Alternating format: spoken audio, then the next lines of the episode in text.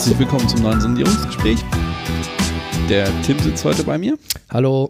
Und unser Mann in Berlin ist wieder an der Leitung. Hallo Jona. Hallo. Wie lange bist du noch in Berlin? Noch anderthalb Wochen, also bis kurz vor Weihnachten. Okay. Ah ja, also haben wir dich jetzt noch einmal an der Leitung und dann sitzen wir uns wieder vis-à-vis gegenüber. So sieht's aus. Da könnt auch keine doofen Krematen mehr schneiden, wenn ich äh, nicht gucken kann. Das würden wir nie tun, das weißt du doch. Na klar. ja, Ähm. in diesem Moment habt ihr das gemacht. ja, das ist richtig.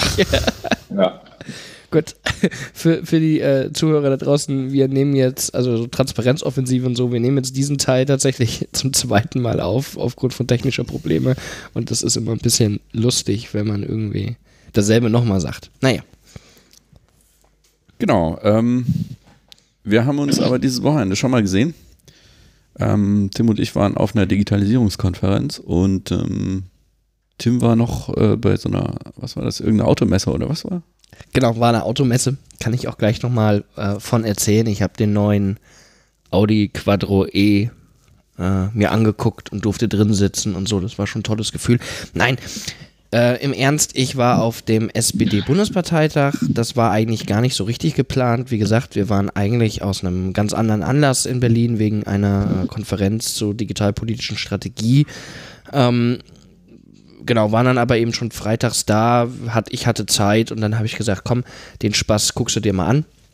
Und deshalb war ich quasi zumindest am Freitag live dabei und konnte eben, äh, ja, da, hab das eben, war eben dabei, als die beiden neuen SPD-Vorsitzenden Saskia Esken und äh, Norbert Walter Bojans, Nova Bo, wie er ja gerne abgekürzt wird, gewählt worden sind. Genau, gewählt wurden sie, weil das Parteiengesetz vorschreibt, dass Vorsitzende gewählt werden müssen. Ähm, eigentlich gab es ja vorher noch einen anderen Prozess. Genau, es gab eigentlich so eine sehr teure und aufwendige Castingshow, äh, die die SPD über einen längeren Zeitraum von mehreren Monaten veranstaltet hat. Mit am Anfang, glaube ich, acht KandidatInnen-Teams und einer Einzelperson, die eben zur Wahl standen. Dann gab es eine erste Runde, wo dann die beiden Bestplatzierten, äh, nämlich Olaf Scholz und Clara Grewitz auf der einen Seite und eben Saskia Esken und Norbert Walter Bojans auf der anderen Seite in einer Stichwahl gegeneinander angetreten sind. Und da hat sich dann die Mitgliedschaft eben, glaube ich, auch relativ, also relativ eindeutig, ich finde jetzt irgendwie 55 zu 45 Prozent circa, ist jetzt schon was anderes als ein 50 zu 49, sag ich mal so. Es ist also schon. Ja, es waren, glaube ich, 53,6. Also, ja, okay. Relativ, dann sagen wir, dann sagen wir relativ knapp doch für dieses Duo Esken und Nova Bo eben ähm, entschieden haben, weil eben, das hat ja Stefan gerade schon gesagt, das deutsche Parteienrecht allerdings vorsieht, dass äh, Parteivorsitzende auf einem Parteitag durch Delegierte gewählt werden, ähm, musste das jetzt eben noch rein formal sozusagen passieren. Äh, wenn man einen Schritt zurückgeht, ähm, die Wahlbeteiligung oder die Absti das Abstimmungsverhalten, das war jetzt nicht so eine unendlich Bombe bei ähm, der SPD, oder? Bei ihrer ähm, Vorwahl sozusagen. Ja, das war in beiden Fällen bei knapp über 50 Prozent. Ähm, man muss aber dazu sagen, das klingt jetzt erstmal wenig. Allerdings, also das wurde ja auch gerade von der konservativen Seite oder irgendwie so aus der bürgerlichen Presse ja auch quasi schon benutzt, diese geringe Wahlbeteiligung, um ähm, das Ergebnis der beiden Kandidatinnen ja schon mal zu diskreditieren im Vorfeld. Ähm, man muss allerdings sagen, wenn man sich den Vergleich anguckt, dann ist das von, ich weiß nicht, 53 Prozent in etwa ähm, ist tatsächlich hoch bei, oder ist, ist, ist quasi der Standard bei ähm, ja, Mitgliedervoten in Deutschland bisher. Ja, die Grünen haben sowas schon auch mal gemacht, ne? Ja, ja, genau. Und ich glaube, in der SPD muss es wohl schon mal so ein Mitgliedervotum gegeben haben, wo Rudolf Scharping rausgekommen ist, einst. Das waren auch ähnliche Prozentsätze. Ich habe mich das aber auch gefragt. Also ich finde das auch irgendwie in der Situation jetzt ähm, eine erstaunlich niedrige Beteiligung. Ähm, es gab im Freitag einen Artikel dazu und der hat so für mich ein paar Erklärungen geliefert, die ganz schlüssig waren. Ähm, nämlich, dass die SPD wahrscheinlich ähm, ihre Mitgliederkartei so pflegt, wie das andere Parteien auch tun. Nämlich gar nicht. Ähm, nämlich so, dass möglichst wenig Leute rausfliegen. Und ähm, dann hat man halt viele Leute noch drin, die gar keine Beiträge zahlen, die möglicherweise gar keine Mitglieder mehr sein wollen oder die beim Altersschnitt der SPD ist es auch zu erwarten, vielleicht irgendwo in Pflegeheim sind oder ne, einfach am, am Parteileben jedenfalls nicht mehr teilnehmen um, oder nicht mehr teilnehmen können. Und ähm, so erklärt sich das ein bisschen. Ne? Und wenn man da so rechnet, das sind vielleicht 10, 15 Prozent, dann bist du irgendwie bei knapp zwei Drittel Beteiligung. Das ist deutlich plausibler als so knapp über die Hälfte. Ja. Ähm, das Ergebnis ist für mich dann am Ende aber ein bisschen überraschend gewesen. Also ich habe von Anfang an eigentlich gesagt, ja. Ähm, also tatsächlich war es so von den, von den linken Antretenden, ähm, waren äh, Novabo und Esken schon so meine Favoriten inhaltlich. Auch die kenne ich auch irgendwie so ein bisschen aus der Ferne. Ähm, aber ich habe klar damit gerechnet, dass das der Scholz wird. Und äh, ja, und das muss ich sagen, war bei mir am Anfang gar nicht so. Also als diese acht KandidatInnen-Teams sich da quasi zur Wahl gestellt haben, ähm, und dann irgendwann ja mal Olaf Scholz und Clara Gräwitz gesagt hatten, ähm, sie gehen jetzt auch ins Rennen, weil quasi aus dem etablierten Partei-Establishment niemand äh, das war oder, oder niemand antreten wollte. Ähm, da habe ich damals gedacht, oh Gott, sind die denn dumm oder sind die bekloppt? Das werden die nie, ähm, weil einfach Olaf Scholz so wahnsinnig unbeliebt selbst in der eigenen Basis ist. Der hatte immer die schlechtesten Wahlergebnisse, also während andere stellvertretende SPD-Vorsitzende irgendwie mit 70, 80, 90 Prozent gewählt werden, ja, hatte Olaf Scholz 54 Prozent äh, bei der letzten Wahl, ist also so gerade über, mhm. über die 50 Prozent da geschlittert und ich habe immer gedacht, das wird der nicht. Meine Favoriten oder wo ich dachte aus dem linken Lager, die haben die größten Chancen, sind tatsächlich äh, oder waren tatsächlich Karl Lauterbach und Nina Scholz. Ähm, ja, auf, der link, auf der linken Seite und auf dieser gemäßigten Seite ähm, Michael Roth und äh, die Christina Kampmann. Das liegt aber daran, weil die beide diesen einen bestimmten Typus von Sozialdemokratie, der sich quasi im, im Mainstream oder im jüngeren Mainstream gerade breit macht, vertreten. Ne? Also die, die sehen beide äh, gut aus, sind vorzeigbar, können sich gewählt ausdrücken, sind digital affin, haben tolle Instagram-Auftritte und aber auch ne, so auf der einen Seite, was die Präsentation angeht, aber auf der anderen Seite, was ihre politische Standing angeht, absolute Pragmatiker.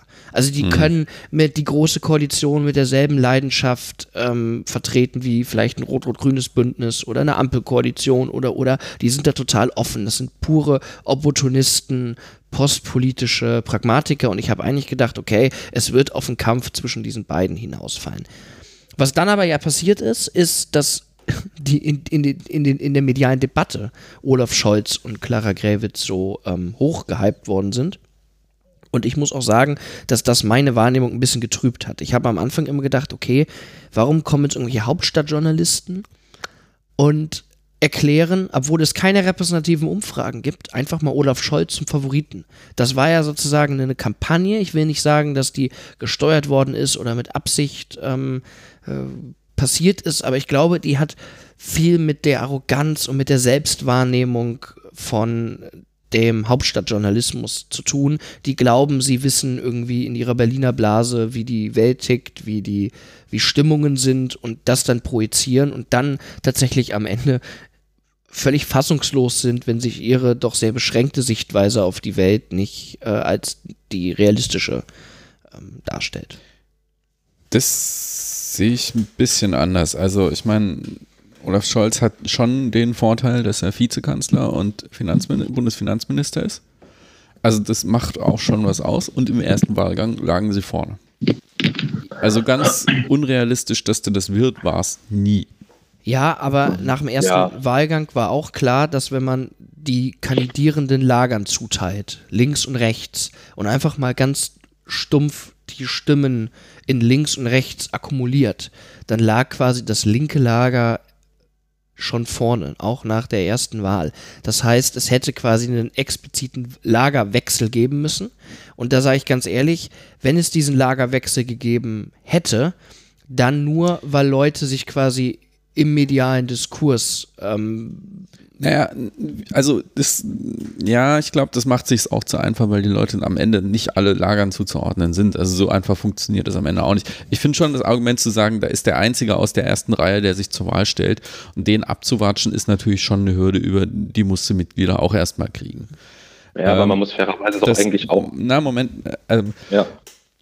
Also, was ich glaube, was, und da bin ich schon bei dir, ähm, dass die Hauptstadtpresse nicht verstanden hat, wie die SPD-Mitgliedschaft funktioniert. Und ein ganz wesentlicher Punkt war, ich glaube, der Hessische Rundfunk hat das irgendwo aufgearbeitet. Hab, ähm, ganz wesentlicher Punkt war, dass der Landesverband Nordrhein-Westfalen, Norbert Walter Beuerns und äh, Saskia Esken offiziell die Unterstützung zugesprochen hatte und das, obwohl es auch noch andere äh, Kandidatinnen und Kandidaten aus NRW gab. So, und das ist äh, der mit Abstand größte Landesverband. Das hat viel ausgemacht. Also das hat in eine Richtung dann hin mobilisiert, auch innerhalb dieses linken Lagers, was dann offensichtlich gereicht hat. So, und das tauchte in der Debatte vor, vor dieser Wahl eigentlich kaum auf und das haben die auch mhm. alle nicht berücksichtigt. So. Ja, äh, was ich nur, also das eine, was ich sagen wollte, ist, ähm, äh, natürlich ist Olaf Scholz Vizekanzler und Finanzminister, aber da ist er ja nicht durch Wahlen hingekommen. Also das sind ja quasi ähm, Beförderungsprozesse, äh, wo er sich keiner, keiner innerparteilichen Wahl oder demokratischen Wahl mehr groß stellen musste. Da wurde er ja qua, qua ähm, dem Kabinettsprinzip ja hochge, hochgewählt, weil er auch die SPD in den letzten Jahren dermaßen viele Vorsitzende und Minister verschlissen hat, ähm, dass er dann quasi nur noch übrig geblieben ist. Ähm, das andere, was du gerade gesagt hast, Stefan, das ist ja interessant zu lesen, ähm, wie quasi jetzt im Nachhinein Kevin Kühner, Kühnert als, ähm, ja, als Spin-Doktor im Prinzip dargestellt wird, dass er das quasi von Anfang an, ähm, ja, erstens mal die beiden bekannt gemacht hat miteinander. Die, angeblich kannten die sich vorher gar nicht richtig und dass er ihnen im Prinzip nicht nur die Jusos von Anfang an versprochen hat, sondern im Nachgang dann halt auch irgendwie hingekriegt hat, dass äh, der Landesverband NRW hinter ihnen steht.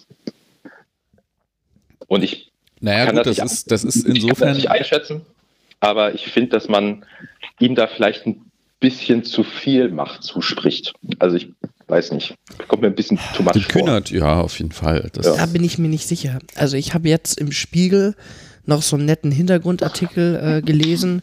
Und das ist tatsächlich wohl, also das ist tatsächlich interessant, dass Kühnert am Wahlabend oder also am, am Abend, als dieses Mitgliederergebnis verkündet worden ist, so sind Esken und Novabo danach mit den Jusos irgendwie in so eine hippe Kneipe in Kreuzberg da so ein bisschen feiern, den Wahlsieg feiern. Und da waren alle dabei, außer der Kühnert. Der hat sich in sein Büro im Willy Brandt-Haus eingeschlossen und hat telefoniert, telefoniert, telefoniert, telefoniert, den ganzen Abend. Und als der dann irgendwann, glaube ich, nachts um, also weit nach Mitternacht zu den anderen zugestoßen ist, war die Party de facto schon vorbei.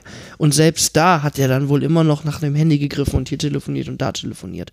Und wenn man jetzt Journalistin glaubt, die auch gerade Kühnert in den letzten Wochen oder auch in der Woche nach dem Mitgliedervotum äh, ähm, begleitet haben. Der war ja in vielen Talkshows bei Anne Wilber, Maischberger, äh, war ja eigentlich in allen großen Talkshows.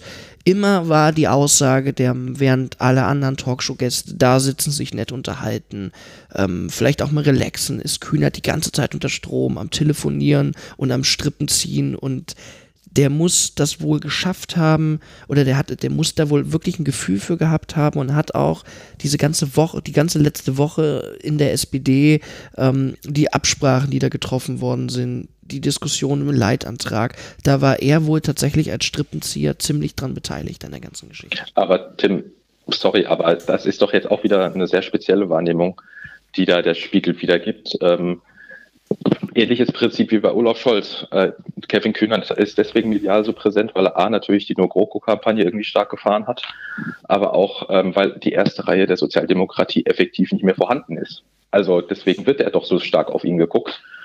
Und sei mir nicht böse, aber der Spiegel mit äh, den Artikeln oder den äh, großen äh, Artikeln, die sie jetzt irgendwie die letzten Tage drinne hatten in ihrem Blatt, es ist nicht mehr besser als der Fokus. Also die bauen massiv ab gerade und, und spinnen ziemlich am Rad wegen der Wahl vom Wochenende. Also ich, ich glaube auch, dass jetzt auf äh, Kühnert fokussiert wird, ist doch klar. Das ist derjenige, der am meisten irgendwie mit medienwirksamen, steilen Thesen aufgefallen ist in den letzten Monaten. Und dass ihm jetzt irgendwie da was zugeschrieben wird, klar, ist das eine schöne Geschichte, die man erzählen kann. Am Ende ist das doch aber Kaffeesatzleserei. Ja, ja, klar. Also ich glaube, die haben vorher nicht verstanden, dass das die SPD-Basis ist, die das entscheidet Mhm. und wie die sich zusammensetzen, dass das möglicher was anderes ist als äh, so ein SPD-Bundesparteitag. Ähm, das ähm, kam ja vorher überhaupt nicht vor und, und äh, ja. Ja, also und die das Medien ist, das ist, gerne das ist ja letztlich auch sehr, sehr schwer zu verstehen. Ne? Wenn man in so einer Partei nicht irgendwie eine Weile drin ist, dann versteht man diese Machtgefüge, die dahinter stecken, gar nicht. Und dann kann man schon gar nicht die Mitgliedschaft einschätzen. Also Ja. das, ja, das ist wahr. Und es macht natürlich auch mehr Spaß, eine Geschichte zu erzählen. Das kann ich auch irgendwie nachvollziehen. Ja klar, ne, es geht irgendwie um diese Aufsteigergeschichte jetzt, die da, die da Ja. gesponnen wird. Und wie gesagt, man liest sowas ja auch gerne und ist dann sicherlich auch manchmal bereit, das eine oder andere ähm, zu glauben, denn Gossip finden wir ja eigentlich alle toll. So, dann haben wir jetzt zwei Vorsitzende, die als links gelten. Ähm, Tim hat auch ein paar O-Töne mitgebracht. Ähm, wir haben die schon gehört. Jona, glaube ich, noch nicht. Mm, Wir können dann auch, glaube ich, noch ein paar Sachen hier mit reinschneiden.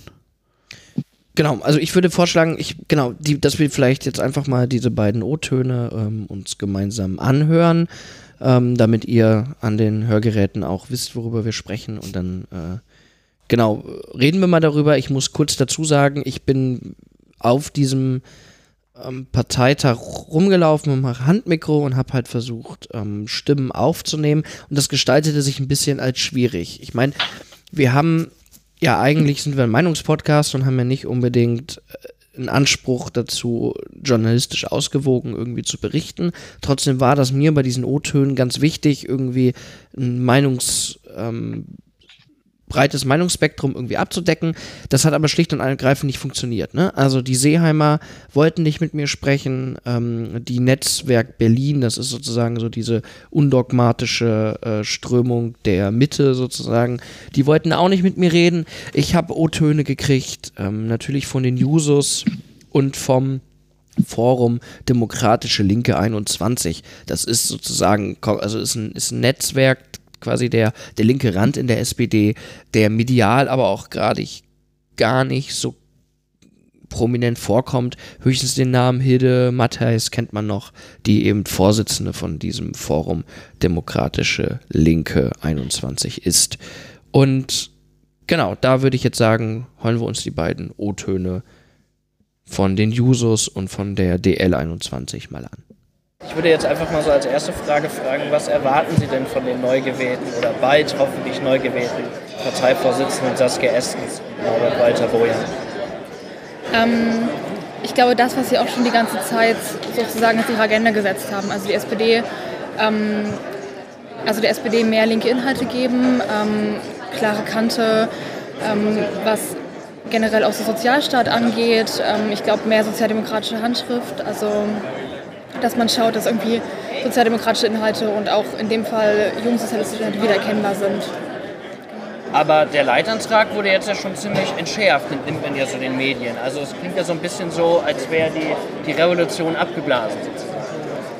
Ah, das glaube ich nicht. Ich glaube, man muss den beiden erstmal auch einen Vertrauensvorschuss geben. Also ich würde schon behaupten, dass sie jetzt erstmal ihre Arbeit aufnehmen sollten nach diesem Parteitag und dann schauen, ähm, was da abgeblasen wurde und was da entschärft wurde, weil ich glaube schon, ähm, dass sie weiterhin programmatisch aktuell die meiner Meinung nach besten Vorsitzenden sind. Also sie sind immer noch irgendwie das Duo, was ich am meisten ähm, unterstützt habe in der Vergangenheit und noch unterstützen werde, weil ich glaube, dass ähm, sie einer der einzigen waren, ähm, also da, ne, im Vergleich zu Olaf Scholz die einzigen sind, die gegen das weiter so stehen. Und ähm, ob man das jetzt mit dem Verbleib in der GroKo verknüpft oder nicht, ist die andere Frage, glaube ich. Also muss man schauen. Okay, eine letzte Frage noch. Es gibt ja tatsächlich sowas aktuell wie eine Kampfkandidatur, ob man dieses Wort jetzt so nennen möchte oder nicht, ne? zwischen Hubertus Heil und Kevin Kühnert. Könnte das schon so eine Art Vorentscheidung sein? Ähm, ja, viele bezeichnen das ja als Richtungsentscheid. Ähm, ich finde es problematisch ähm, aus der Sicht, dass ich glaube, dass drei StellvertreterInnen reichen und ich glaube, dass wir auch mit zwei Frauen ähm, ja, da gut besetzt sind, auch wenn Clara und Anke potenziell quasi eher den anderen Flügel vertreten würden. Aber ich würde schon behaupten, ähm, dass es hier nicht nur um Männeregos gehen sollte und nicht nur darum gehen sollte, dass Hubertus jetzt noch seinen Platz bekommt, weil er, glaube ich, auch als irgendwie Minister und wichtige Person innerhalb der SPD der letzten Jahre auch mal zurückstecken kann. Ähm, und deswegen klar Kevin unterstütze.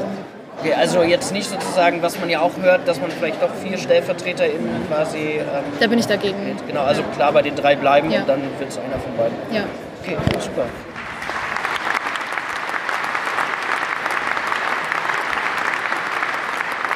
Was sind denn jetzt so eure Erwartungen oder deine Erwartungen an die beiden neu gewählten Parteivorsitzenden, sofern sie denn dann gleich gewählt werden? Ach, Ich gehe mal davon aus, dass sie gewählt werden. Ähm, Erwartungen, gut, sie sind äh, damit angetreten, jetzt die Partei wieder zusammenzuführen, treten ja auch, wenn man der Presse folgt, ein wenig versöhnlicher auf oder eher zusammenführender. Ich denke, wir werden heute mit dem Leitantrag klare Forderungen ähm, an die Union formulieren, die dann verhandelt werden.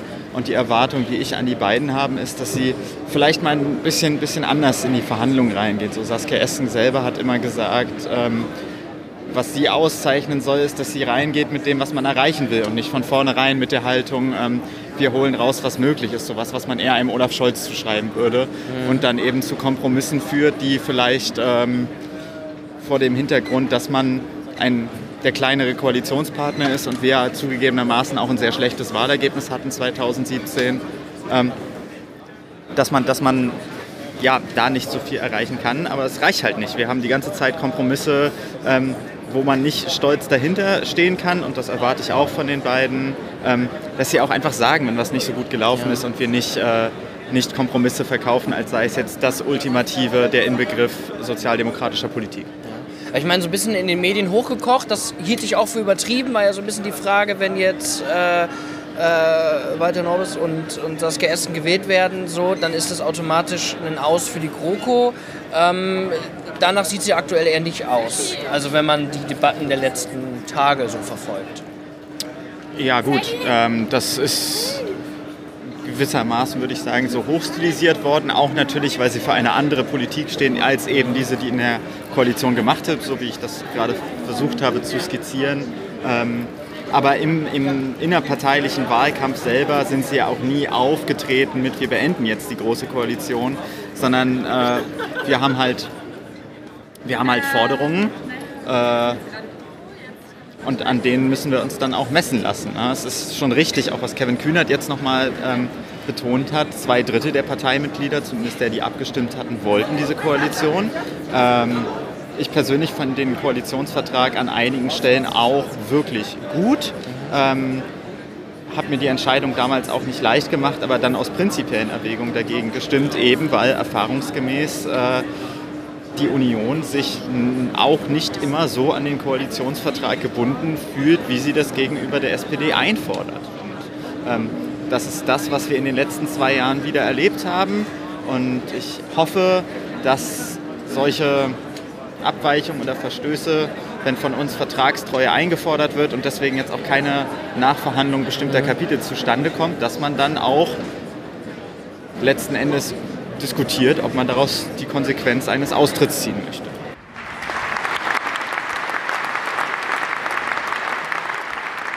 Da sind wieder alle an ihren Hörgeräten. Ähm, ja. Du hast die Interviews geführt. Was sagst du? Also was für Leute waren das? Was haben die? Was war da jetzt irgendwie so? Also hast du, passte das irgendwie in die Stimmung, was sie gesagt haben?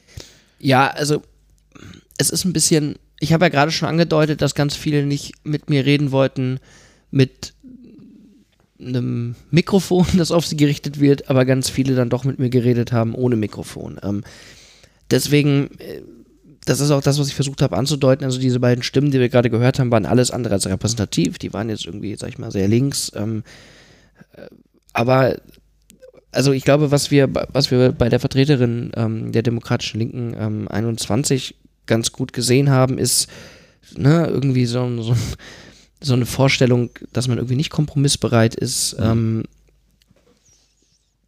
ich habe halt diese beiden äh, O-Töne auch aufgenommen ne, in der Zeit, als gerade der Wahlgang lief ähm, von den beiden Vorsitzenden. Das heißt, das Ergebnis stand noch nicht fest und wir wussten zu dem Zeitpunkt eben auch noch nicht, wie dieses, ja, diese im Vorfeld angekündigte Kampfkandidatur zwischen Kevin Kühnert und dem Arbeitsminister Hubertus Heil ausging. Und ich finde, das tatsächlich den interessanteren Punkt, ne, dass man irgendwie klar im linken Flügel irgendwie sagt, wir finden drei StellvertreterInnen total ausreichend. Wir wollen irgendwie mhm. den großen Parteiapparat ein bisschen entschlacken.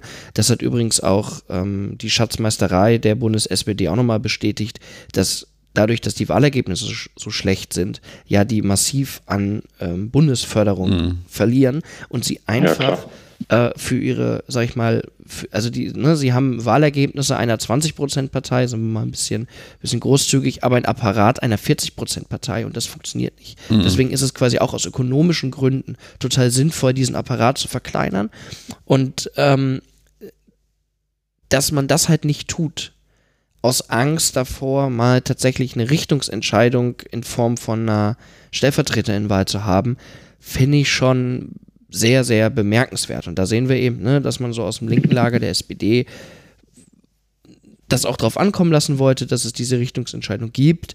Ähm, während man dann ja bei den Jusos eher so, hatte ich das Gefühl, zwar eigentlich auch Kevin Kühler natürlich ganz klar, Hubertus Heil äh, vorzieht, aber dann trotzdem jetzt irgendwie sagt, okay, wir sind jetzt an einem Punkt, wo man die ganze Partei mitnehmen muss. Wir wollen nicht, dass es die Partei zerreißt. Deswegen müssen wir jetzt alle Kompromisse machen und dann eben vielleicht doch die auch ökonomisch so dringend gebotene Parteireform, die stellen wir dann mal hinten an und ähm, ja, des innerparteilichen Friedens willen.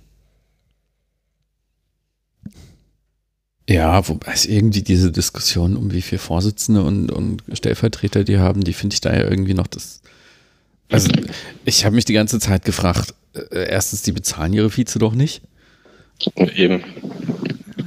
Ähm, und ist, ist bekannt, also wenn überhaupt, dann, dann, dann wird das doch in dem Apparat um die Vize drumherum so ein, zwei Stellen pro Person da ausmachen und ein Büro. Mhm viel mehr ist das ja nicht. Also das ist, glaube ich, nicht der große Wurf für die Parteifinanzen der SPD. Das habe ich nicht so ganz verstanden. Ich glaube, das war dann aber eher der symbolische Akt für, für andere Einschnitte, die sie ja mhm. möglicherweise machen. Das kann ich mir vorstellen. Ja, zumal äh, leisten sie sich ja jetzt dann zwei Vorsitzende. Und das wird ja dann auch wieder in irgendeiner Form eine Aufblähung des Apparats an der Spitze haben, oder? Naja, ja, klar. Das, äh also es ist wahrscheinlich so ein Nullsummenspiel bis, äh, bis hin zu, man gibt sogar noch mehr aus. Ja, ja. Das kann schon, das kann schon gut sein. Aber ne, wie man dann an der Stelle mit dem, mit dem Personalfragen äh, umgegangen ist, das zog sich ja, glaube ich, ein bisschen durch diesen Parteitag. Ja. Man hatte jetzt zwei Vorsitzende gewählt. Ähm, auch mit respektablen Ergebnissen. Ähm, Walter Borjans ein bisschen besser. Ja, also Walter Borjans, genau, 89 Prozent und Saskia Esken 75 Prozent. Ja, schon, schon deutlicher Unterschied, ne? Ja, der lässt sich erklären. Ähm, mir hat ein mir bekannter Landtagsabgeordneter, ähm, der auch quasi vor dem Mikro nicht sprechen wollte, ähm, hat mir dann erklärt oder, oder gesagt, naja, es gäbe ja schon eine Wahrnehmung, ähm, dass es einfach einen qualitativen Unterschied zwischen Saskia Esken und Norbert Walter Bojans gibt. Ähm, und er hat mir ganz klar gesagt, die beiden wurden durch das Mitgliedervotum gewählt, also haben sie das Recht und das verdient, ähm, auch auf dem Parteitag gewählt zu werden, gar keine Frage. Es hat allerdings niemand das Recht, ähm, mit 100% gewählt zu werden ähm, und es wäre auch unfair, sie mit irgendwie 50 oder 51% quasi abzuwatschen. Ähm, das heißt, das, was beide bekommen hätten, wäre ein ehrliches Ergebnis, das den wahrnehmbaren qualitativen Unterschied zwischen beiden ausdrückt. Hm. Ja, wobei ich das ein Stück weit schade finde, ne? weil ähm, Novabo, irgendwie hat man sich darauf geeinigt, scheinbar in der großen Politik nur noch mit Akronymen zu arbeiten, aber ist okay. Ähm, äh, ist er im Prinzip Rentner. Also den hat man ja aus, aus dem Ruhestand, aus dem politischen Ruhestand jetzt wieder äh, herausgeholt oder hat sich selbst herausgeholt. Und ähm, Saskia Esken hat ja zumindest noch ein aktives Bundestagsmandat. Und ähm, in dem Zusammenhang ist doch eigentlich auch spannend, wie sie sich als neue Parteivorsitzende innerhalb der Fraktion positionieren will oder wird ähm, und wie ihre, ähm, ja, ihr neues Amt da drin auch zum Tragen kommt, weil die Bundestagsfraktion hat sich ja kurz davor äh, noch ein sehr unrühmlich, also kurz vor dem äh, Bundesparteitag ein sehr unrühmliches, äh, ja, eine sehr unrühmliche Szene äh, hingegeben, wo es Teile der Fraktion ja gab, die sich gerne für den ehemaligen Bürgermeister von Hamburg ausgesprochen hätten, hätten wollen. Ja, Saskia Esken muss halt auch in der Bundestagsfraktion einen sehr schlechten Stand haben, was man so hört. Also das, ja, nochmal langsam, was meinst du damit, dass Teile der Bundestagsfraktion sich für einen Parteivorsitzenden äh, Olaf Scholz ausgesprochen haben? Ja, die hätten gerne, dass die Fraktion sich als politische Institution Fraktion für den Bundesparteitag für Olaf Scholz aussprechen. Okay, das habe ich nicht ja, mitbekommen. Ja, doch, das war, darf ich auch sagen, hier im DGB auch extrem ähm, kontrovers diskutiert, warum man das denn machen muss. Also, das wäre, glaube ich, auch ein ziemliches Eigentor gewesen. Nee, und das, die, der Diskurs, und das war aber auch medial auch nochmal vom Spiegel aufgearbeitet, war ja dann am Ende eigentlich wirklich nur, die haben mal gesagt auf einer der Konferenzen, also Novabo und, es und Esken, wir könnten aus der Koalition herausgehen. So. Mehr Argumentation war da am Ende des Tages auch nicht. Ähm, ich glaube ja ein bisschen, dass das Ergebnis von Saskia Esken tatsächlich auch mit ihrem Stand in der Bundestagsfraktion zu tun hat. Die hat das ja auch noch nicht so lange, das Mandat, glaube ich. Ähm, die ist Netzpolitikerin. Ja die ist schon mal als Netzpolitikerin übergangen worden. Also ich kenne die auch als Netzpolitikerin, mhm. die hatte auch einen Ruf in der Szene. Ähm, nämlich als Lars Klingbeil ähm, netzpolitischer Sprecher war und dann zum Generalsekretär der SPD wurde, ist äh, eigentlich an der Reihe gewesen äh, Saskia Esken. Die hat man übergangen, ist jemand anders geworden. Und das auch schon mal so ein Ausdruck ist dafür, dass äh, die eigentlich nicht so richtig gewollt wird. Interessant ist natürlich dann immer die Frage, wer hat die auf diesem Parteitag eigentlich gewählt? Weil mit fairen Ergebnissen und so, ja, ja, das erklären Sozialdemokraten immer gerne. Tatsächlich ist ja die Frage, wer genau wählt, warum eine Person nicht. Und ich vermute, Norbert Walter Borjans ist ziemlich ausdrücklich aus NRW unterstützt worden. Und das Esken mhm. hat in NRW wahrscheinlich auch einen schwereren Stand. So, das. Ja, da würde ich eingreifen oder, oder ein, einhaken, weil das tatsächlich vieles miteinander zu tun hat. Also, das, was ich gerade oder was ich ja gerade referiert habe, ne, war die Antwort eines mir bekannten Funktionärs. So quasi wertfrei jetzt erstmal ja, ja. wiedergegeben. Wenn man jetzt aber sich das mal genauer anguckt, ne? So. Saskia Esken war stellvertretende netzpolitische Sprecher mhm. ihrer äh, Fraktion ist dann, als, als äh, Lars Klingbeil Generalsekretär werde, das nicht geworden. Stattdessen wurde das Jens Zimmermann. Jens Zimmermann ist hessischer ähm, Bundestagsabgeordneter der SPD und ähm, gehört auch so diesem ja, undogmatischen mhm. Parteimainstream an, wie gesagt, die heute und morgen und völlig unterschiedliche Regierungen genauso äh, enthusiastisch verkaufen können. Und das quasi dann, ne, wir kommen aus Hessen, natürlich reden wir hier über einen hessischen Landtagsabgeordneten, mit dem ich gesprochen habe, dass dann quasi innerhalb dieser hessischen Blase mhm. da ja. äh, ne, durchgegeben wird, äh, wen man zu wählen hat und wen nicht, ist, glaube ich, an der Stelle auch relativ klar. Mhm.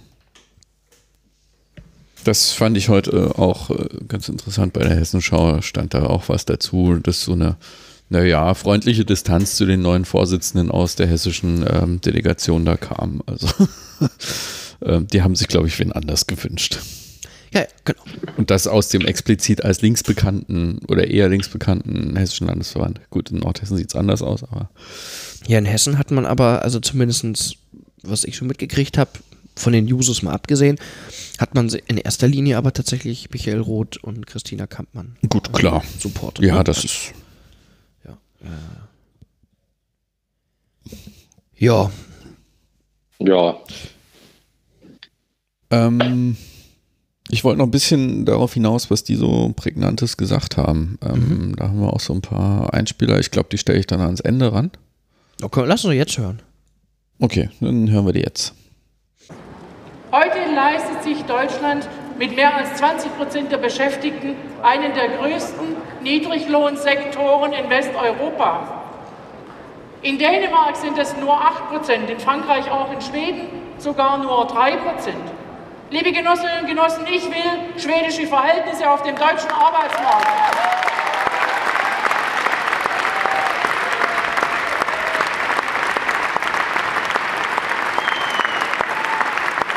Ich will, dass jeder Mensch von seiner Hände Arbeit leben kann.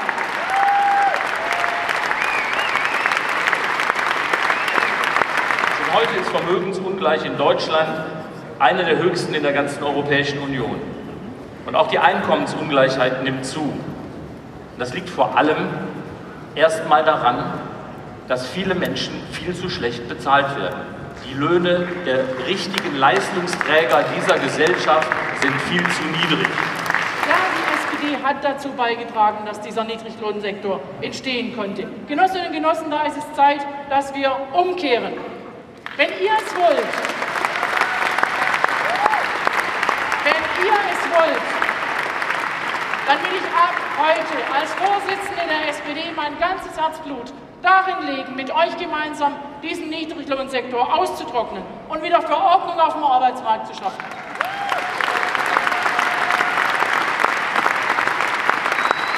Über Jahre gab es eine schleichende Entlastung im ganz oberen Einkommensbereich.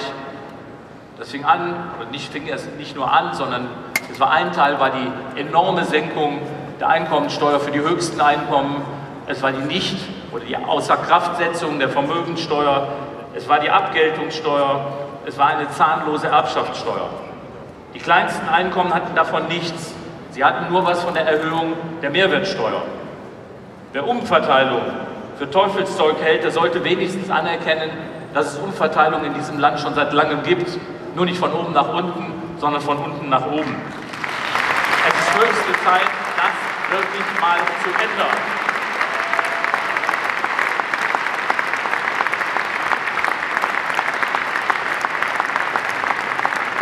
Die SPD, liebe Genossinnen und Genossen, muss wieder die Partei der Verteilungsgerechtigkeit werden in diesem Land.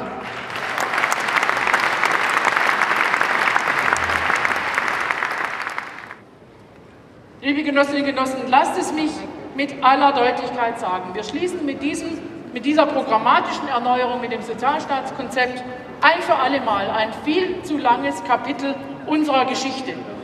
Wir waren die Partei, die Hartz IV eingeführt hat. Wir sind die Partei, die Hartz IV überwindet und durch ein besseres System ersetzt.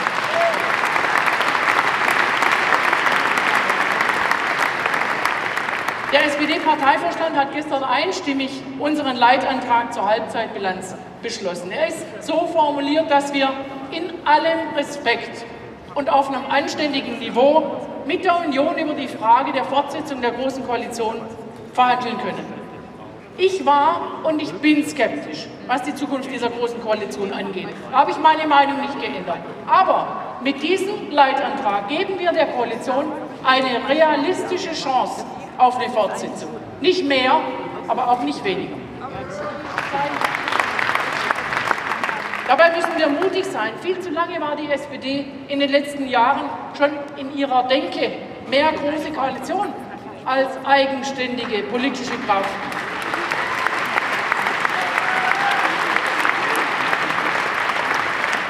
Und ich sage euch deshalb, wer Angst hat davor, einen einzigen Wähler womöglich zu verärgern, der wird keinen einzigen begeistern. Wer Angst hat, wer Angst hat, Wahlen zu verlieren, kann keine gewinnen. Und wer Angst vor den eigenen Mitgliedern hat, der hat die schon verloren. Wir haben uns mit den Finanzlobbys angelegt und wir haben gewonnen, weil wir uns nicht haben einschüchtern lassen. Natürlich gibt es immer wieder Stimmen, die sagen, Vorsicht, du könntest auch verlieren. Ja, wir hätten auch scheitern können. Aber Glaubwürdigkeit kommt nicht vom Zurückzucken, Glaubwürdigkeit kommt vom Standhaft bleiben. Und das müssen wir noch ein Stück mehr zeigen. Wenn es links ist, dass die Rente mit Steuerbeträgen oder Beiträgen aus der Großvermögenden ein Stück gestärkt wird, damit alle wirklich in Würde alt sein können. Dann sind wir links. Und wenn es links sein soll, den öffentlichen Wohnungsbau massiv auszubauen und Wohnen bezahlbar zu halten, dann sind wir selbstverständlich links.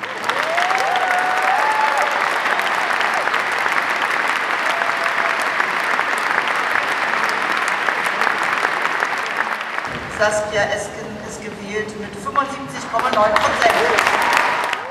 Norbert Walter-Borjans ist gewählt mit 89,2 Prozent.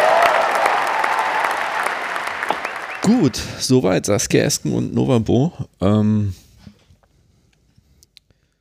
ja, Tim, du warst live dabei. Du hast auch irgendwie mir schon mal erzählt, dass äh, wie wurden die denn, wie wurden die, wurden die beiden denn wahrgenommen oder wie kamen die denn rüber? Und war das jetzt der Schulzzug in in links oder? Ja, also es ist ein bisschen, es ist tatsächlich ein bisschen schwieriger. Saskia Esken hat eine aus meiner Sicht kernsozialdemokratische Rede gehalten, die war inhaltlich gut, ich konnte vielen beipflichten, aus meiner persönlichen biopolitischen Agenda heraus, habe bei vielen Dingen gedacht, ach, das ist ganz nett und sozialdemokratisch, die wollen irgendwie so Verteilungsgerechtigkeit. Ich hätte mir vielleicht ein bisschen mehr Eigentumsfrage gewünscht an der Stelle, das habe ich von Saskia S. nicht gekriegt, aber egal. Das war eine, war eine von Grund auf sozialdemokratisch solide Rede, ich fand die gut.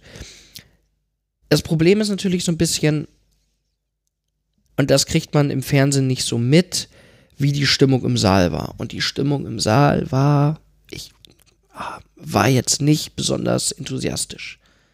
Ne? Also sie hat Höflichkeitsapplause gekriegt, und ähm, am Ende ihrer Rede sind natürlich die Delegierten alle aufgestanden und haben lange geklatscht. Das hat aber einen ganz einfachen Grund. In diesen medialen Inszenierungen, die sich heutzutage Parteitage schimpfen, wird quasi von den Medien aus Applaus gemessen. Wie lange dauert ein Applaus an und stehen Delegierte auf oder nicht? Und das ist quasi dann ein, ja, ein Messinstrument davon, wie beliebt oder wie gut solche Reden sind. Das heißt, Delegierte wissen total routinemäßig, Sie müssen klatschen, sie müssen lange klatschen, mal mindestens drei, vier Minuten, sonst fällt das auf. Und sie stehen am besten auch noch auf, um quasi die medialen Bilder zu vermitteln, die sie wollen. Und das machen quasi diese Delegierten total durchroutiniert. Genau, also viel wichtiger als diesen Applaus zu messen, ist es eigentlich, sich anzugucken, wie reagieren denn Delegierte, wenn ähm, gerade kei keine Kameras auf sie gerichtet sind. Ähm, und da ist es eigentlich tatsächlich so gewesen, dass eine große Unruhe im Saal war, Delegierte haben sich unterhalten, gerade in den hinteren Reihen gab es richtige Lücken, also Delegierte waren einfach nicht da, ähm, ständig sind Leute rein und raus gelaufen und es war einfach insgesamt, hast du den Leuten angemerkt, okay, sie lassen das jetzt pflichtschuldig über sich ergehen, aber es kam zu keiner, zu keinem Zeitpunkt bei der Rede von Saskia Esken sowas wie eine Aufbruchstimmung auf. Ähm, bei Nova Bo war das schon ein bisschen besser. Mhm. Ähm, aber auch nicht viel. Ähm, die Frage ist aber tatsächlich so ein bisschen, ob das explizit was mit der linken Propag oder mit, der, mit den linken Inhalten zu tun hat, die beide ähm, so von sich gegeben haben, oder mit ihnen als Person. Weil, und das weiß ich jetzt quasi nicht aus einer, aus einem ja, Bericht oder aus eigener Erfahrung, sondern auch nur aus den Medien. Als am nächsten Tag ja dieses Sozialstaatspapier verabschiedet worden ist, war der Applaus wohl tatsächlich deutlich enthusiastischer und deutlich echter und deutlich ähm, ja mit einer größeren Aufbruchstimmung verbunden. Ähm, und dieses Sozialstaatpapier fasste ja in vielen Dingen einfach auch nur die Inhalte zusammen, die ähm, Nova Bo und Esken vorher in ihren eigenen Reden quasi dargeboten haben. Deswegen ist das an der Stelle ein bisschen schwierig einzuschätzen. Ja, aber also ich habe mir das ja auch im Livestream ange, ange, angetan. Ähm, hier beim DGB ist das ja auch ein bisschen Pflicht, sage ich mal, das sich mit anzuhören. Habe ich auch gerne auf laut gestellt äh, an meinem Computer. Aber ähm, ganz im Ernst, das war einfach ein Stück weit Rhetorik, die einfach auf einem okayen Maß war. Also ich glaube, ich würde mir wünschen, wenn ich das auch an vielen meiner Reden hätte, aber ganz, das war einfach, die Intonation von, von Esken ist einfach eine andere und eine weniger auf, auspeitschendere. Und ähm, man hat tatsächlich die Langeweile im Publikum auch durch den Livestream mitbekommen. Also das war jetzt, ja, nicht schön, aber spürbar. Mhm. Also ich habe von den beiden Reden gar nicht so viel mitbekommen. Ähm, mir fiel auch auf, dass Novabor, also zwar von der Stimmung besser rüberkommt, aber auch jetzt nicht so der souveränste Redner irgendwie war. Da war viel, wo er auch mal gestolpert ist an der einen, an der anderen Stelle. Und ähm, also inhaltlich fand ich die, was ich mitbekommen habe, im Vergleich zu dem, was sie letztlich beschlossen haben, ziemlich äh, kraftmeierisch. Also, ne, wenn man Saskia Esken da irgendwie nimmt mit diesem Satz, wo, wo sie äh, dann sagt, wir sind die Partei, die Hartz IV überwindet und sich dann anguckt, was sie für ein Papier verabschieden, mhm. dann. Ja. Das passt nicht zusammen. Nee. Also klar, die, ne, die, die, die versucht natürlich irgendwie diese, diese Position so ein bisschen dahin zu schieben, aber man merkt irgendwie in den Beschlüssen, so ganz krieg, kriegt sie das nicht hin. Also das, ähm, ich meine, ne, man merkt ihn jetzt einfach an, sie stehen vor dem Problem, sie haben jetzt relativ linke Vorsitzende gewählt. Sie haben einen Parteiapparat, insbesondere eine Bundestagsfraktion, die das so wahrscheinlich gar nicht mitträgt. Und jetzt müssen sie es irgendwie zusammenhalten.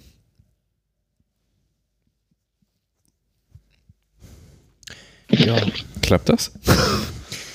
Ja, es ist. Ich, also, das ist tatsächlich, also was ja auffällig ist. Ich weiß nicht, ob ihr Bilder gesehen habt. Ähm, von dem Saal. Sie sind natürlich irgendwie vom Bühnenbild her, vom ganzen Logo, vom ganzen Grading plötzlich wieder an einem sehr kämpferischen Punkt. Also sie haben diese Rose, ne, als Das sah alles wie Labour aus. Ja, ja, ja, ja, ja. genau, genau. Es sah aus wie bei Labour, sie haben irgendwie diese Rose, die ja. lange Zeit irgendwie das Zeichen der der sozialistischen äh, Bewegung Europas war, die ja bei den Jusos auch immer noch irgendwie Bestand hat, jetzt aber quasi auf auf dem Parteitag wieder prominent in Szene gesetzt. Sie haben sind, sind weg in so einem Betonschick. Das war alles sehr minimalistisch und mhm. alles irgendwie. Also das, das hat schon, die ganze Erzählung war eben ne, in eine neue Zeit irgendwie wieder kämpferisch klar nach vorne auftretend. Deshalb würde ich halt auch ihre Reden, die, die da, die sie gehalten haben, als Teil einer großen medialen Inszenierung deuten die sich selbstverständlich in den Beschlüssen nicht wiedergibt. Das wissen die auch, dass sich das in den Beschlüssen nicht wiedergibt. Aber deswegen machen sie diese Erzählung, um halt irgendwie rhetorisch eigentlich davon abzulenken, dass es natürlich an vielen Punkten ein starkes Stück ist für die SPD. Die wollen die, wollen die Vermögenssteuer wieder einführen. Das ist super, das ist gut. Mhm. Ne? Das ist eine coole Sache. Äh, Kindergrundsicherung finde ich irgendwie auch eine coole Sache. Mindestlohn 12 Euro, die Forderung ist klar benannt. Auch das finde ich mhm. gut, ja.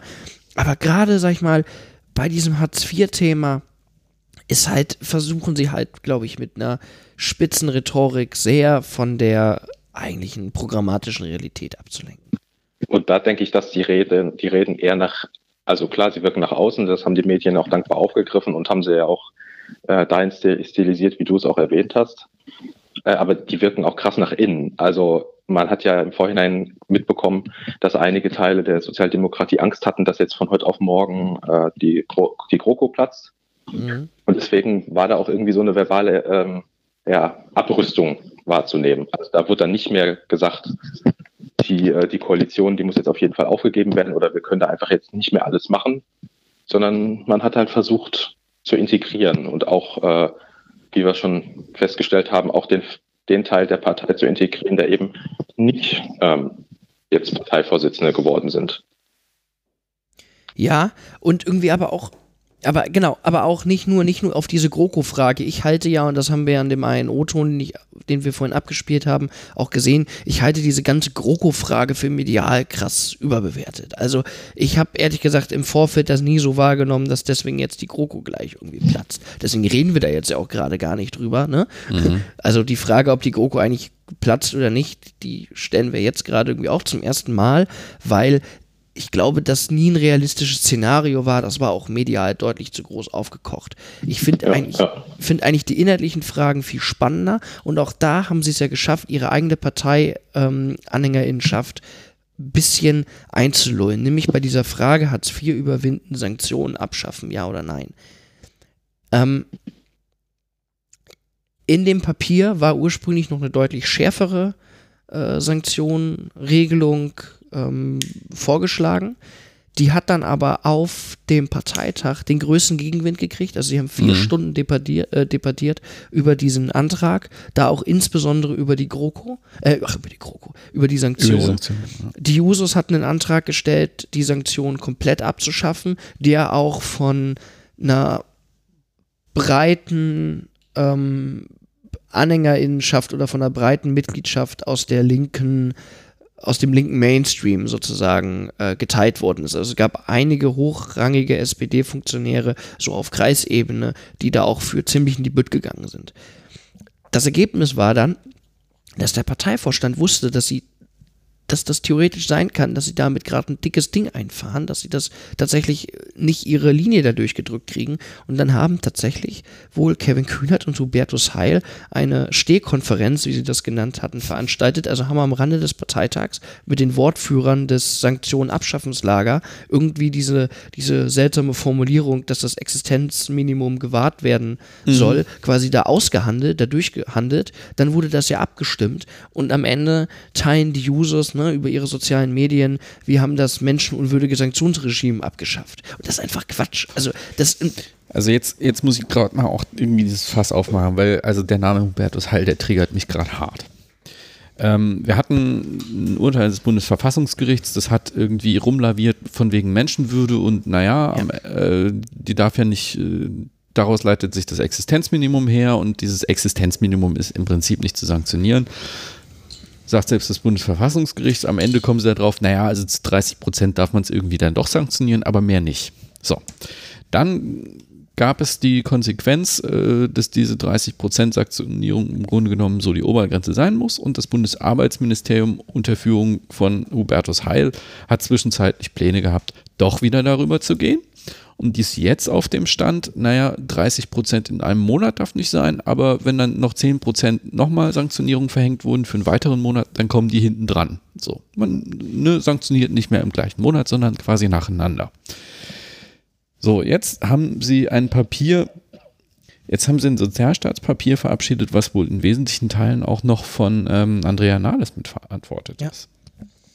Und was sie da zu Hartz IV schreiben, erinnert mich schwer an das Arbeitslosen, an die, an die Arbeitslosenhilfe, die es äh, vor Hartz IV gab.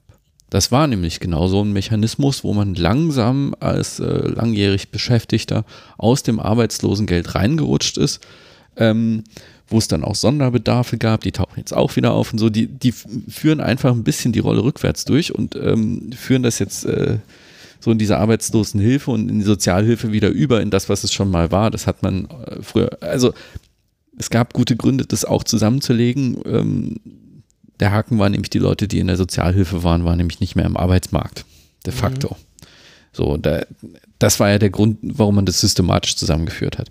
Über die Höhe hätte man sich unterhalten müssen. Wie viel Geld gibt es da eigentlich? Die Sanktionen hat es auch in der Sozialhilfe, in der Arbeitslosenhilfe schon immer gegeben. Das ist auch keine sozialdemokratische Erfindung. Aber über die Höhe unterhalten sie sich an der Stelle nämlich kaum.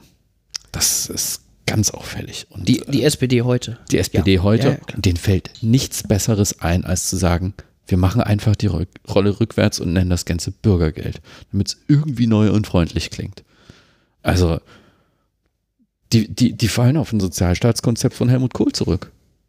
Ja. Das ist, äh, Ja, ja.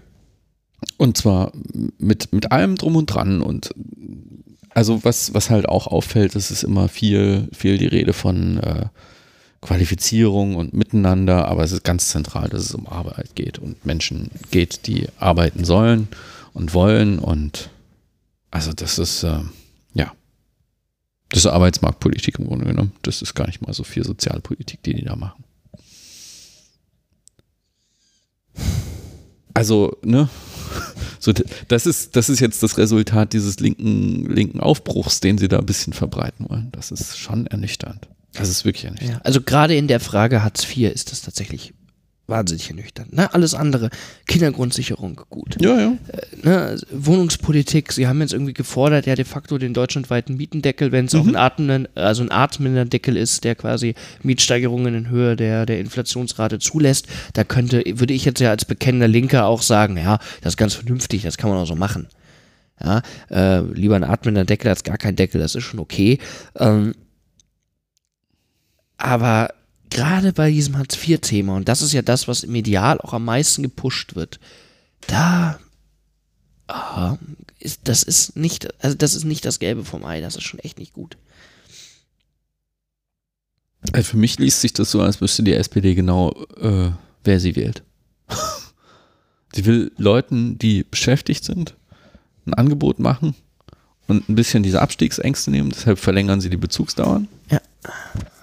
Und ähm, die Leute, die so völlig abgehängt sind, die wählen die SPD sowieso nicht.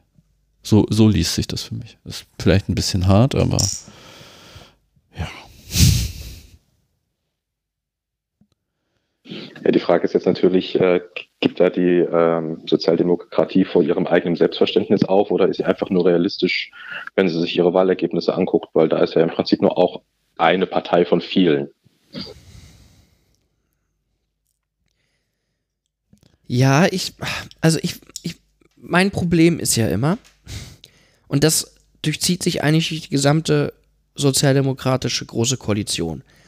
Kompromisse werden ja immer als der große Wurf verkauft. Und es wird immer, ne, also sozusagen, es ist immer das, was jetzt den Segen für die Menschheit als solche bringen wird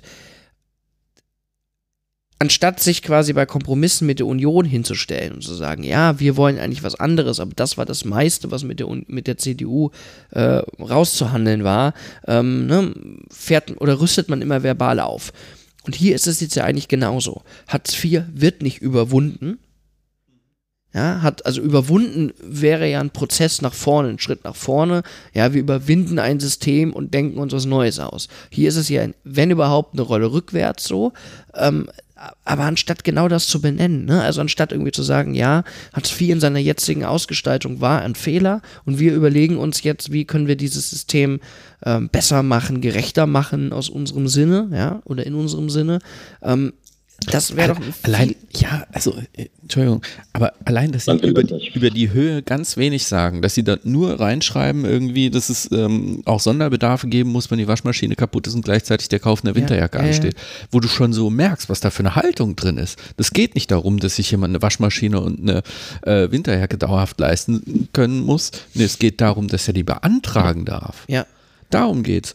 Das, das wäre ja der Schritt nach vorne gewesen, zu sagen, wir schaffen die Sanktionen ab ähm, wir sichern ein Existenzminimum und ein Existenzminimum bedeutet eben auch, wenn nächsten Monat die Waschmaschine neu anzuschaffen ist, wir Winterschuhe brauchen, dann kriegen wir die. Und zwar nicht auf Antrag, sondern so. Genau, das ist halt, genau, das ist ein Gefühl von Freiheit, ne? Also und mit Mündigkeit. Ja. Also ich habe Geld und kann darüber frei, mündig verfügen. So.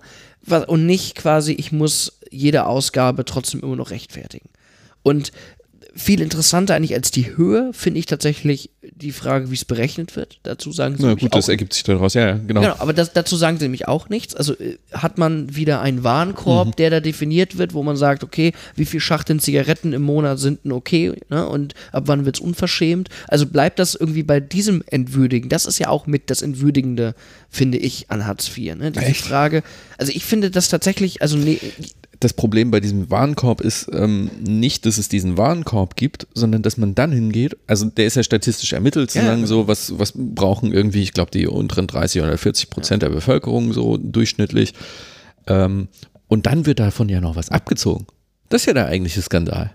Da drin steckt systematisch ein Lohnabstandsgebot und das erhalten sie einfach aufrecht. Davon müssten sie nämlich ja, eigentlich ja. weggehen und das wollen sie nicht. Ja, das ist das eine, aber das andere ist schon, also ich kann mich noch an Zeiten erinnern, da haben wir in den Medien groß diskutiert, ob jetzt das Bier am Wochenende, ob das jetzt äh, quasi mhm. zur, zur Existenzsicherung dazugehört, ob das irgendwie ein, ein, Menschenrecht ist, am Wochenende ein Bier zu trinken oder ob das ein Luxusgut ist. Und, ja, oder unter Thilo sagt sie noch das warme Duschen. Ja, genau.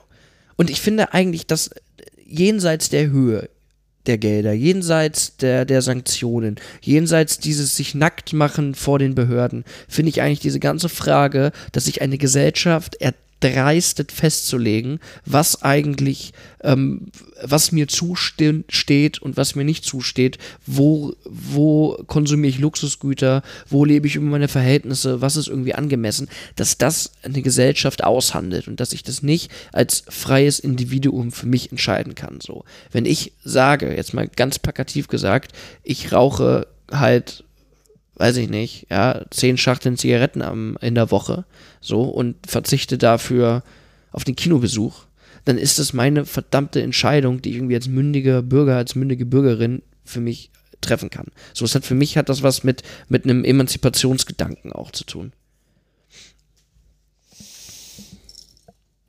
Auf der anderen Seite, äh, wo sie dann auch wieder was, was tun, also das meine ich halt die ganze Zeit so eine Arbeitnehmerperspektive drin ist ähm, im Bereich ähm, von Bedürftigkeit, also von, von ähm, Vermögens- und Vermögensprüfung und Wohnungskostenprüfung. Da gehen sie nochmal Schritte drauf zu. Und das betrifft natürlich auch genauso ein Klientel, ne? lange irgendwo gearbeitet, mittleres Alter und verliert seinen Job. So. Ja. So diese Perspektive hat dieses ganze Konzept. Für diese Leute ist das gut. Also zweifelsohne. Ja gut, zwei Jahre. Ja, klar, aber das, das hilft denen schon erstmal weiter. Ja. Und ähm, Da, da, dazu, ja. ich zitiere das, ich muss da gerade denken, ich zitiere das jetzt äußerst ungern, aber die AfD im Bundestag hat wohl eine kleine Anfrage, ähm, ja, eine kleine Anfrage äh, eingereicht ähm, zur, zur Frage ähm, Hartz-IV-Maßnahmen, wie bringt das eigentlich was, so, was passiert mit den Leuten? Und diese Anfrage wurde jetzt beantwortet. Ich habe jetzt heute Morgen im Radio gehört, dass laut Aussagen des Arbeits- und Sozialministers jeder ähm, fünfte Hartz-IV-Empfänger länger als zehn Jahre Mhm. in der Maßnahme ist. Ja, das heißt also, jeder fünfte, das sind 20 Prozent. Das heißt, für einen nicht unerheblichen Teil von äh, Hartz-IV-Betroffenen würde auch mit dieser neuen Regelung das bedeuten, dass sie sich vor den Behörden, vor den Ämtern nackig machen müssen. So, ich finde da ehrlich gesagt nicht Ja, so wahnsinnig viel dran gewonnen. nein, nein, äh, um die, um die geht es diesem Papier nicht. Das sage ich ja. Also diesem Papier geht es echt Leuten, die aus einem relativ gut bezahlten Job in die Arbeitslosigkeit kommen. Den, denen bringt das was. Also das würde ich auch gar nicht bestreiten. Und das ist, äh, das, deshalb meine ich ja, das wirkt ein wenig zynisch so, als würde die SPD hier ganz klar wieder Klientelpolitik machen wollen.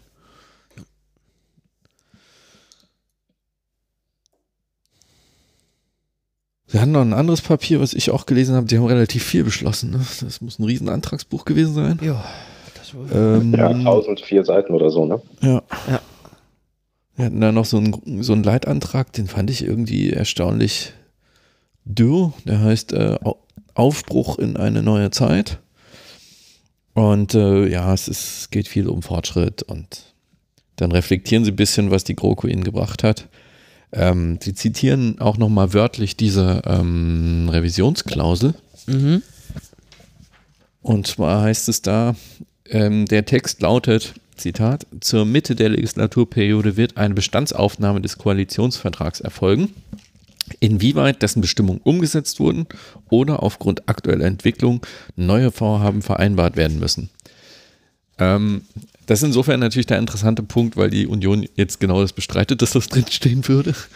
Ja, wobei AKK das mal bestreitet, mal ähm, vor sich herträgt, je nachdem, wie es ja gerade in die tagespolitische Agenda passt. Also tatsächlich auf dem CDU-Parteitag, äh, auf dem äh, vor einigen Wochen, hat AKK an der einen oder anderen Stelle auch sich auf diese Revisionsklausel berufen und gesagt, was man mit der SPD jetzt noch alles nachverhandeln müsse. Also das ist, die haben da, sag ich mal, ein flexibles Verhältnis zur Vertragslage, aber das zeichnet sich ja auch gerade bei der CDU ja tatsächlich auch durch die äh, letzten zweieinhalb Jahre. Ähm, will vielleicht noch eins sagen. Bemerkenswert fände ich den Teil, wo es um die CO2-Bepreisung geht. Ähm, das klingt nämlich so, als würde die SPD selbst sehen, dass das, was sie da beschlossen haben, zwei Fehler hat. Nämlich erstens ist der Preis zu niedrig, um irgendeine Lenkungswirkung zu haben. Und zweitens ist die Rückverteilung komplett unsozial. Das heißt, nichts von dem, was man irgendwie an so einem eine CO2-Bepreisung wollen kann, schafft das. Und das schreiben sie da im Prinzip auch rein. Ja. Und werden jetzt äh, am Nasenring durch die Manege geführt von einzelnen CDU-Politikern, die dann immer erklären, also ich glaube, der Laschet war es jetzt, der meinte, ja, wir können schon über einen höheren CO2-Preis reden, aber bisher war die SPD immer dagegen. Ähm, so sinngemäß. Und ähm, das wird natürlich spannend, weil die sich am Ende nicht nur über den CO2-Preis, sondern eben über die Kompensation unterhalten müssen. Ja.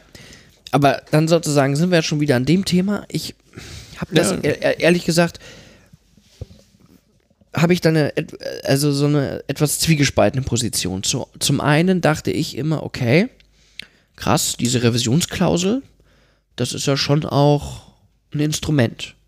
So, und ich bin eigentlich Anfang des Jahres und irgendwie eigentlich bis zum Sommer äh, bin ich und eigentlich auch die gesamte mediale Öffentlichkeit doch davon ausgegangen, dass man an diesem Parteitag darüber abstimmt, ob man weiter in der Mhm. Koalition bleibt oder nicht. Eigentlich war das doch dies, dies, das Storytelling, so all die Jahre. Auch quasi innerhalb der SPD. Ne? Die hat immer gesagt, wir schleppen uns jetzt bis zu diesem Parteitag, dann legen wir auf den Tisch und gucken. Und jetzt, kurz vorher, fängt man dann an, auch von Seiten der SPD, diese Revisionsklausel ja so brüchig und so, so löchrig zu definieren oder zu erklären, dass man jetzt sagt, naja, eigentlich steht da im Grunde drin, dass wir jetzt ergeben, also dass wir Gespräche führen sollen. Also irgendwie finde ich das auch, das ist doch auch irgendwo wieder so eine Form von Selbstbetrug an der Stelle. Ich glaube, eigentlich war das auch der Plan. Dass alle sich dann hinsetzen, sich tief in die Augen gucken und sagen, so, und jetzt können wir zu Neuwahlen kommen. Beziehungsweise, dass eine Seite irgendeinen Vorteil vermutet in, in so einer Konstellation. Im Moment sieht es aber danach aus, als könnten die beide die Wahl nicht gewinnen. Und genau davor haben die beide Angst. Ja, ja. Das, die versuchen ja beide jetzt krampfhaft irgendwie dieses Thema Neuwahlen da wegzuhalten, weil, naja, die Union steht vor dem Problem, dass sie mit Annegret Kramp-Karrenbauer eine Kandidatin da hätte, äh, die sich gerade auf dem letzten Bundesparteitag der CDU nochmal furios zurückgemeldet hat, aber die ernsthaft niemand für eine adäquate Kanzlerkandidatin hält. In der SPD ist die Frage nach der Kanzlerkandidatur nach wie vor vollkommen offen. Walter Beuerns hat sogar irgendwie ähm, gesagt, man könne sich ja überlegen, ob man das überhaupt noch macht, woraufhin Olaf Scholz sagt, nein, nein, man muss unbedingt eine Kanzlerkandidatur haben, man darf sich nicht künstlich klein machen. Aber jedenfalls, niemand, weder in Union noch in SPD, glaubt, die nächste Bundestagswahl gewinnen zu können. Das ist total verrückt, weil ganz nüchtern betrachtet, selbstverständlich wird eine dieser Parteien den Kanzler stellen. Ja. Also, da, können, da, kann, da kann Robert Habeck irgendwie auf Umfragen gucken, wie er will. Das glaube ich erst, wenn ich sehe. also, äh, Aber man muss ja auch fairerweise sagen, ähm, dass in dem Zeitpunkt, wo diese äh, Ausstiegsklausel in den Koalitionsvertrag reingearbeitet wurde, keiner geglaubt hat, dass dieses Umweltthema am Ende des Jahres so krass sein wird. mh, Also da ist ja auch unfassbar viel einfach in der Gesellschaft passiert, Ja. ähm, wo man sagen muss, naja, die CDU hat halt ihre, ihr Fett wegbekommen und schrumpft halt jetzt auch auf, langfristig auf eine Partei von vielen zurück. ja, äh, ich meine, ich mein, am Ende ist es halt auch der erwartbare Effekt einer großen Koalition gewesen. Dass sich die Unterschiede zwischen diesen Parteien so nivellieren, dass am Ende keiner mehr erkennt, wo Ja. stehen die eigentlich und sagt, die, ich will jetzt diese Regierung hier abwählen. So, und dann laufen halt beiden die Wähler davon. Exakt. Also, So ist das. Ja, genau, aber es bleibt auf jeden Fall spannend. Ich glaube, ich habe ja auch, äh, wenn man ehrlich ist, im Vorfeld nicht damit gerechnet, dass diese große Koalition platzt. Ich hätte nur tatsächlich gedacht, wir erleben auf diesem Parteitag eine etwas andere Inszenierung. Wir, erzählen, wir erleben die übliche Inszenierung, die Spitzenfunktionäre bis hin auf die mittlere Funktionärsebene, so Kreisvorsitzenden und so, reden tolle, flammende Reden für den Verbleib in der GroKo und am Ende äh, stimmt die Mitgliedschaft, die ja, oder die, die Delegiertenschaft, die ja zum großen Teil aus mittleren Funktionären äh, besteht, brav ab darüber und dann ist sozusagen das Thema äh, gelutscht. Ich hätte nicht gedacht, dass sie sich vor dieser finalen Entscheidung gerade so drücken. hm. Und das äh, fällt mir aktuell noch schwer einzuordnen, weil ich nicht weiß, ob die tatsächlich Angst haben davor, dass ihnen die Delegiertenschaft ähm, einen Strich durch die Rechnung macht. Das kann ich mir nicht vorstellen. ähm, ob Saskia Esken und Nova Bo tatsächlich diesen Ausstieg so ernst meinen, dass sie jetzt, ähm, dass sie das, also dass, dass sie, dass sie das so ernst meinen, dass das Establishment Angst hat. Ich, also ich kann das, kann das tatsächlich Also gerade ich- ich- nicht so ich- richtig einschätzen. Ich glaube, ich glaube tatsächlich hat so ein bisschen inhaltlich dieser Prozess, der sich so lange hingezogen hat, dazu geführt, dass sie sich alle versucht haben, ähm, auch inhaltlich voneinander zu unterscheiden. Also der Scholz hat ja ganz klar irgendwie auch in der Finanzpolitik irgendwie jetzt einen sehr konservativen Kurs eingeschlagen. So, das hätte er ja überhaupt nicht tun müssen. Ja. Das macht er ja nur, um sich irgendwie gegen den linken Novabo äh, abgrenzen zu können, der in Nordrhein-Westfalen, ich glaube, drei oder viermal verfassungswidrige Haushalte vorgelegt hat, Ja. weil er gesagt hat, diese scheiß Schuldenregeln, das ist mir im Zweifel vollkommen egal. Ich will hier Politik machen. So. Ähm, das, und, und das hat jetzt dazu geführt, dass es ganz schwer ist, dazwischen irgendwie einen Kompromiss zu finden, der gesichtswahrend ist. Also, weil hätten sie das jetzt, wären die sich inhaltlich näher, wäre das viel einfacher gewesen. Dann hätten sie alle erzählen können, wir machen jetzt Vermögensteuer, wir verteilen, äh, stellen die Verteilungsfrage wieder, wir überwinden Hartz IV, ist vollkommen egal, was in den Beschlüssen wirklich steht, aber die Inszenierung hätten dann alle Ja. mittragen können. Und das wäre der Punkt gewesen, wo man dann sagt, so, und jetzt haben wir ein Programm für die nächste Bundestagswahl. Und jetzt haben wir die Erzählung, was wir wollen und was die Union nicht will. Mhm. Und darüber können die Menschen jetzt entscheiden. So kriegen sie es überhaupt nicht hin. Also Ja, jetzt, klar. jetzt stehen alle da und denken sich, ja, jetzt haben sie link, linke Vorsitzende gewählt. Hm, die Fraktion ist irgendwie dagegen zu großen Teilen. Die Basis ist gespalten und was ist jetzt eigentlich die nächste, was ist das Programm der nächsten sozialdemokratischen Regierung?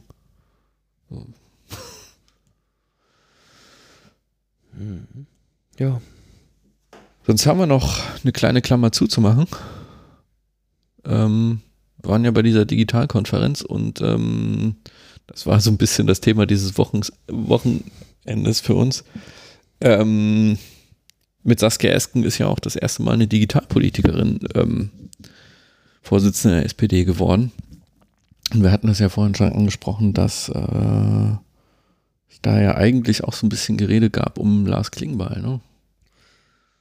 Ja, Genau, also Lars Klingbeil, wir haben das ja vorhin schon erzählt, ne, war irgendwie digital- und netzpolitischer Sprecher der SPD-Bundestagsfraktion, ist Generalsekretär geworden. Es ist nicht seine Stellvertreterin Saskia Essens nachgerückt, sondern der bis dahin, sag ich mal, ähm, auch Mitglied im Digitalausschuss, aber jetzt nicht so an, an vorderster Front sozusagen, der hessische Bundestagsabgeordnete Jens Zimmermann. Ähm, ein anderer großer Politik-Podcast, Die Lage der Nation, die haben ähm, darüber offen spekuliert, ob dieses Zerwürfnis zwischen Saskia Esken und ähm, ähm, Lars Klingbeil nicht dazu führen könnte, dass Lars Klingbeil eben nicht Generalsekretär wird, ähm, weil sozusagen da kein Vertrauensverhältnis zwischen beiden entsteht. Allerdings ist natürlich Klingbeil wieder angetreten und mit sehr, sehr großer Mehrheit äh, auch gewählt worden. Ich habe mich so ein bisschen gefragt, warum das so ist und habe das auch auf dem Parteitag so ein bisschen gefragt, rumgefragt. Tatsächlich hat mir das auch wieder niemand laut ins Mikro gesagt, aber was ich so gehört habe, ähm, ist wohl tatsächlich, dass auch die Linken innerhalb der SPD sagen, naja, wir finden den jetzt nicht so wahnsinnig cool, den Lars Klingbeil. Das ist halt auch so ein Pragmatiker. Der hat in seinem Wahlkreis, äh, sitzt irgendwie die Bundeswehr, deswegen ist das auch jemand, der sich immer sehr viel und sehr stark macht für die Bundeswehr, für Militarisierung und so. Ist jetzt nicht unbedingt unser, unser Favorit. Aber, und das ist wohl auch der Grund, warum Saskia Esken ihn nicht ähm, geschasst hat, ähm, der hat wohl bei dem Umbau des Willy Brandt-Hauses, also der Geschäftsstelle, wahnsinnig gute Arbeit gemacht. Da kommen wir wieder an diesen Punkt, ne? SPD ist eine 20%-Partei, hat aber den Apparat einer 40%-Partei. Die mussten einfach Personal entlassen und Stellen umbauen, irgendwie ähm, Arbeit umverteilen. Ähm, und das hat er wohl geschafft, das sehr fair zu machen, ohne dass es schmutzig wurde, ohne dass es dreckig wurde, hat da sich wohl als Manager tatsächlich guten Namen gemacht, hat auch diesen Prozess, also ganz, diesen Prozess dieses Mitgliedervotums, ne? Ganz viele haben ja, ganz viele ähm, Funktionäre haben sich ja öffentlich auf die eine oder andere Seite geschlagen im Rahmen dieses Prozesses. Das Klingenbeil hat das nie gemacht, hat immer nur die Demokrat, die, die innerparteiliche Demokratie hochgelobt mhm. und quasi ganz neutral diese Mitgliedervoten äh, oder diese, mit, dieses, diese Basisbefragung da ähm, ja, moderiert, organisiert und da hat er wohl tatsächlich auch bei den Linken so ein Stein im Brett, dass die gesagt haben, okay, den brauchen wir weiterhin als Generalsekretär, weil der in seiner Funktion als Generalsekretär, und das ist eben in erster Linie die Funktion des Leiters der Geschäftsstelle, tatsächlich einfach einen wahnsinnig guten Job gemacht hat. Das scheint ja interessant gewesen zu sein, dass du da auf diesem Parteitag warst. Äh, würdest du denn nochmal hinfahren? Also ist das irgendwie interessant oder? Oh ja, also ich kenne ja Parteitage vor allen Dingen aus der Linken. Die sind immer sehr aufregend, da passiert immer sehr viel auf der Bühne, wo man sich immer, also wo man, ne, werden komische Fotos aufregen kann. Genau, wo man sich aufregen kann, werden komische Fotos gemacht, werden komische Reden gehalten. Also da passiert manchmal schon ein bisschen, bisschen was. Bei der SPD ist es natürlich alles ein bisschen anders. Da gleicht ein Parteitag deutlich mehr einer medialen Inszenierung auch da kann ein Parteivorstand mal eine Abstimmung verlieren. Das passiert mhm. aber sehr, sehr selten. In der Regel sind die sehr durchgetaktet. Was aber, also was mir aber tatsächlich im Vorfeld nicht so bewusst war, man kennt ja alle, oder ich glaube, ihr kennt alle diese, diese berühmten Twitter-Bilder, die dann immer rumgehen, wenn so ein SPD- oder CDU-Bundesparteitag ist, neuerdings auch bei den Grünen. Irgendjemand twittert immer diese große Tafel mit den Sponsoren und sagt dann, guck mal, gekaufte Politik, bla bla. Mhm. Ich habe diese Tafeln auch schon gesehen, mich auch immer jedes Mal aufgeregt. Was mir aber nicht bewusst war, ist, dass die da tatsächlich eine Messe veranstalten und dass diese ganzen Sponsoren und AusstellerInnen tatsächlich da Messestände, große Messestände aufbauen. Also das war vorhin kein Witz, als ich gesagt hatte, man konnte sich irgendwie bei Audi den neuen äh, den neuen Quadro E angucken. Mhm. So, das, das konnte man. Ne? VW war da, hatte, hatte Autos hingestellt. Ne? RWE hat gratis Cocktails gemixt. Ja? Irgendwie ähm, bei E.ON gab es Waffeln. Ähm, die Sparkasse hat Kaffee verteilt. Also man konnte da schon sich tatsächlich äh, auch so durchessen, konnte hier mal Gespräche führen mit Lobbyisten, da Gespräche führen mit Lobbyisten. Also, Aber Tim, ja. Aber das ist doch auch nichts anderes als die Sichtbarmachung derer, von deren sie ihre Spenden bekommen.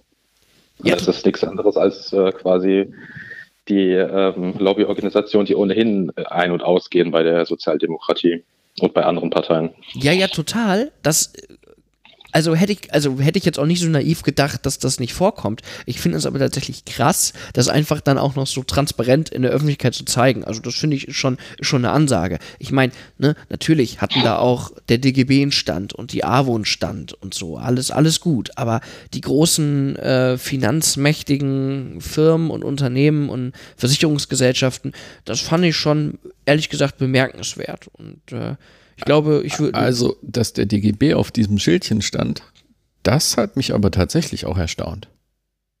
Ist ja so, die hat auch einen Stand.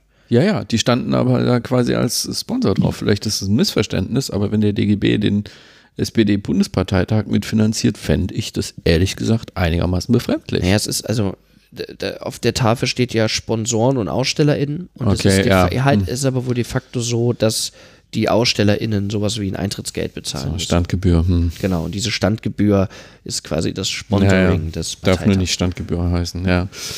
Hm.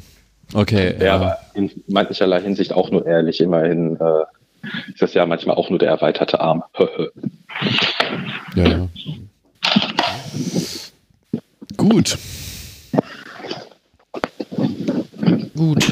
Ach, du hast gefragt, ob ich da nochmal hingehen würde, ne? Ja. Also wenn der noch mal irgendwie so in der Nähe wenn ist. Wenn es noch einen gibt. Genau, also. wenn es noch einen gibt und wenn man das, wenn der nicht unbedingt in, wenn der nicht unbedingt in Berlin ist, würde ich glaube ich noch mal hinfahren, ja. Ähm, aber auch nicht mehr so wahnsinnig viel erwarten, weil ich habe ja, also die Anmeldung, das war ja nachdem äh, Escabo, wie ja die, äh, die äh, Kombination aus Esk Eskens. Eskabulation, ja, ja, ja, ja, stimmt. Ja, genau. Ähm, ich habe ja dann relativ spontan mich dazu angemeldet, weil ich dachte, oh, guck mal, auf diesem Parteitag passiert was, dass sie dann innerhalb von einer Woche alle wieder so Formelkompromisse schließen, dass nichts passiert. Das hat mich dann doch ein bisschen überrascht, aber also. Naja, nichts passiert ist ja auch nicht, aber. Also, keine Ahnung, wenn ihr mal in der Nähe seid und ihr habt irgendwie Bock auf so einen Messesamstag und irgendwie mal so gratis Stuff essen und im neuen Audi sitzen, dann kann man das ganz gut, glaube ich. Gut. Dann war's das von der Messe für eine neue Zeit. Großartig. Ja, Ja. liked uns, kommentiert uns, empfehlt uns weiter. Ach, wir machen jetzt schon Schluss, oder was? Oder ja, wolltest du noch? Weiß ich nicht. Nee, eigentlich können wir, können wir auch Schluss machen. Hast du noch was, Jona? Nee, das Wochenende war lang. Eigentlich wollten wir, das können wir auch transparent machen, eigentlich wollten wir noch über Digitalisierung mit euch sprechen, aber irgendwie. Ach, Digitalisierung. Wenn es keine 5G-Masten an jeder Milchkanne gibt, lohnt sich das alles gar nicht. Ja, ich bin aber ein bisschen durch. Vielleicht machen wir das mit der Di- Digitalisierung beim nächsten Mal nochmal. Dann. Ja. Genau. Gebt ein Feedback, wie ihr diese Ausgabe fandet. Und dann sehen wir uns Tschüss. beim nächsten Mal. Zum nächsten Mal. Tschüss. Tschüss. Thank you.